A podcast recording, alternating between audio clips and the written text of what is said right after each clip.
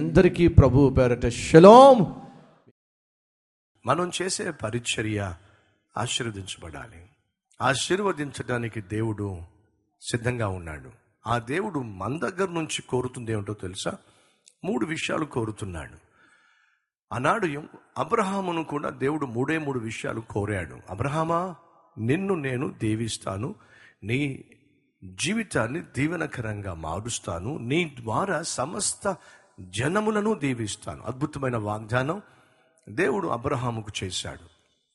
కానీ దేవుడు కోరింది ఏమిటంటే నీవు నీ ప్రజల నుండి వేరు కావాలి.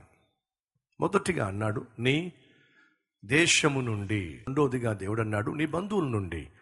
మూడోదిగా దేవుడు అన్నాడు నీ తండ్రి ఇంటి నుండి వేరు కావాలి. నేను నిన్ను దీవించాలి అంటే నువ్వు చేయాల్సింది ఏంటంటే సెపరేట్ కావాలి. ఏం కావాలి? సెపరేట్ కావాలి. వేరు కావాలి. మొదటిగా ప్రాంతము నుండి రెండోది రెండోదిగా ప్రజల నుండి మూడోదిగా పద్ధతుల నుండి. అనగా నీ ప్రాంతము నుండి నువ్వు వేరు కావాలి. అబ్రహామా నువ్వు ఉన్న ప్రాంతంలో నేను ఉండిపోయినట్లయితే నా చిత్తాన్ని నువ్వు గ్రహించటం ఆ చిత్తాన్ని చేయడం అంత సులభము?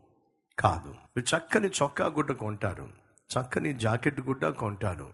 అది మీ బీరువాలోనే పెట్టుకున్నట్లయితే అది చొక్కా గుడ్డగానే మిగిలిపోతుంది. అది బీరువా నుంచి వేరు కావాలి. ఎవరి చేతిలో పడాలి? టైలర్ చేతిలో పడాలి. మీరు కొన్న గుడ్డంతా అతని చేతిలో పడాలంటారా? లేకపోతే ఒక అర మీటర్ దగ్గర పెట్టుకోవచ్చు అంటారా మీరే చెప్పాలి. ఒక చక్కని చొక్కా ఒక చక్కని ప్యాంటు ఒక చక్కని చక్కని జాకెట్ కుట్టబడాలి అంటే దానికి కావలసిన గుడ్డ సంపూర్ణంగా కుట్టేటటువంటి టైలర్ చేతిలో పడాలి. నీ జీవితం ఒక అద్భుతమైనటువంటి ఆశీర్వాదాన్ని అద్భుతమైనటువంటి దేవుని చిత్తానుసారమైనటువంటి సేవ జరగాలి అని నువ్వు ఆశపడుతున్నట్లయితే సంపూర్ణంగా నువ్వు దేవుని చేతిలో పడాలి. అలా దేవుని చేతిలో నువ్వు పడాలి అంటే మొదటిగా వేరు కావాలి. ఎక్కడి నుంచి వేరు కావాలో తెలుసా? ప్రాంతము నుండి. ఏ ప్రాంతము నుండి? నిన్ను పాపంలో పడేసేటటువంటి ప్రాంతము నుండి. తాగుబోతులను పడేసేదని చెప్పండి. చెప్పండి బార్ అండ్ రెస్టారెంట్లు. ఏం చేస్తాయి? త్రాగుబోతులను పడేసేవి బార్ అండ్ రెస్టారెంట్లు. తిరుగుబోతులను పడేసేది అని చెప్పండి. వేశ్యాగృహాలు.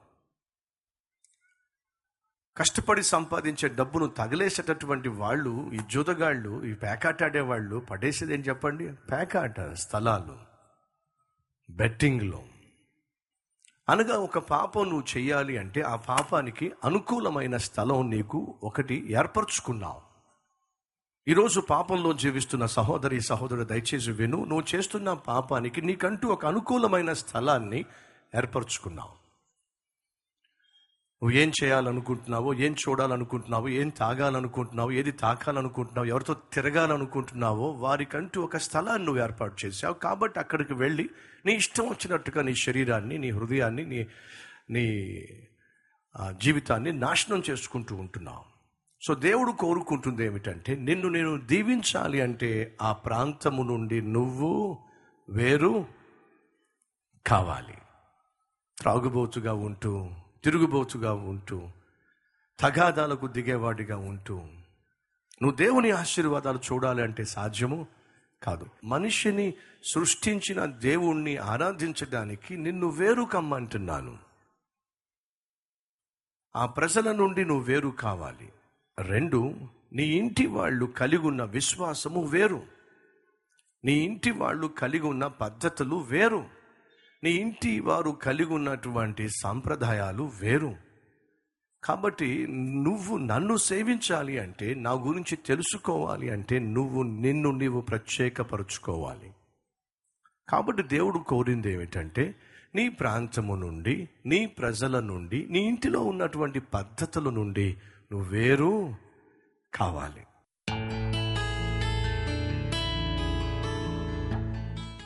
పరిశుద్ధుడవైన తండ్రి.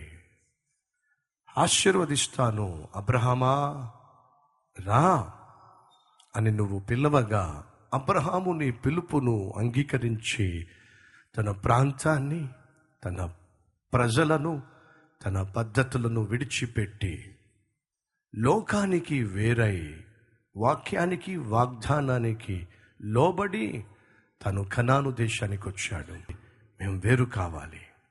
అలా వేరైనప్పుడు మమ్మల్ని ఆశీర్వదిస్తావు దీవించమని యేసునామం పేరట వేడుకుంటున్నాం తండ్రి. ఆమె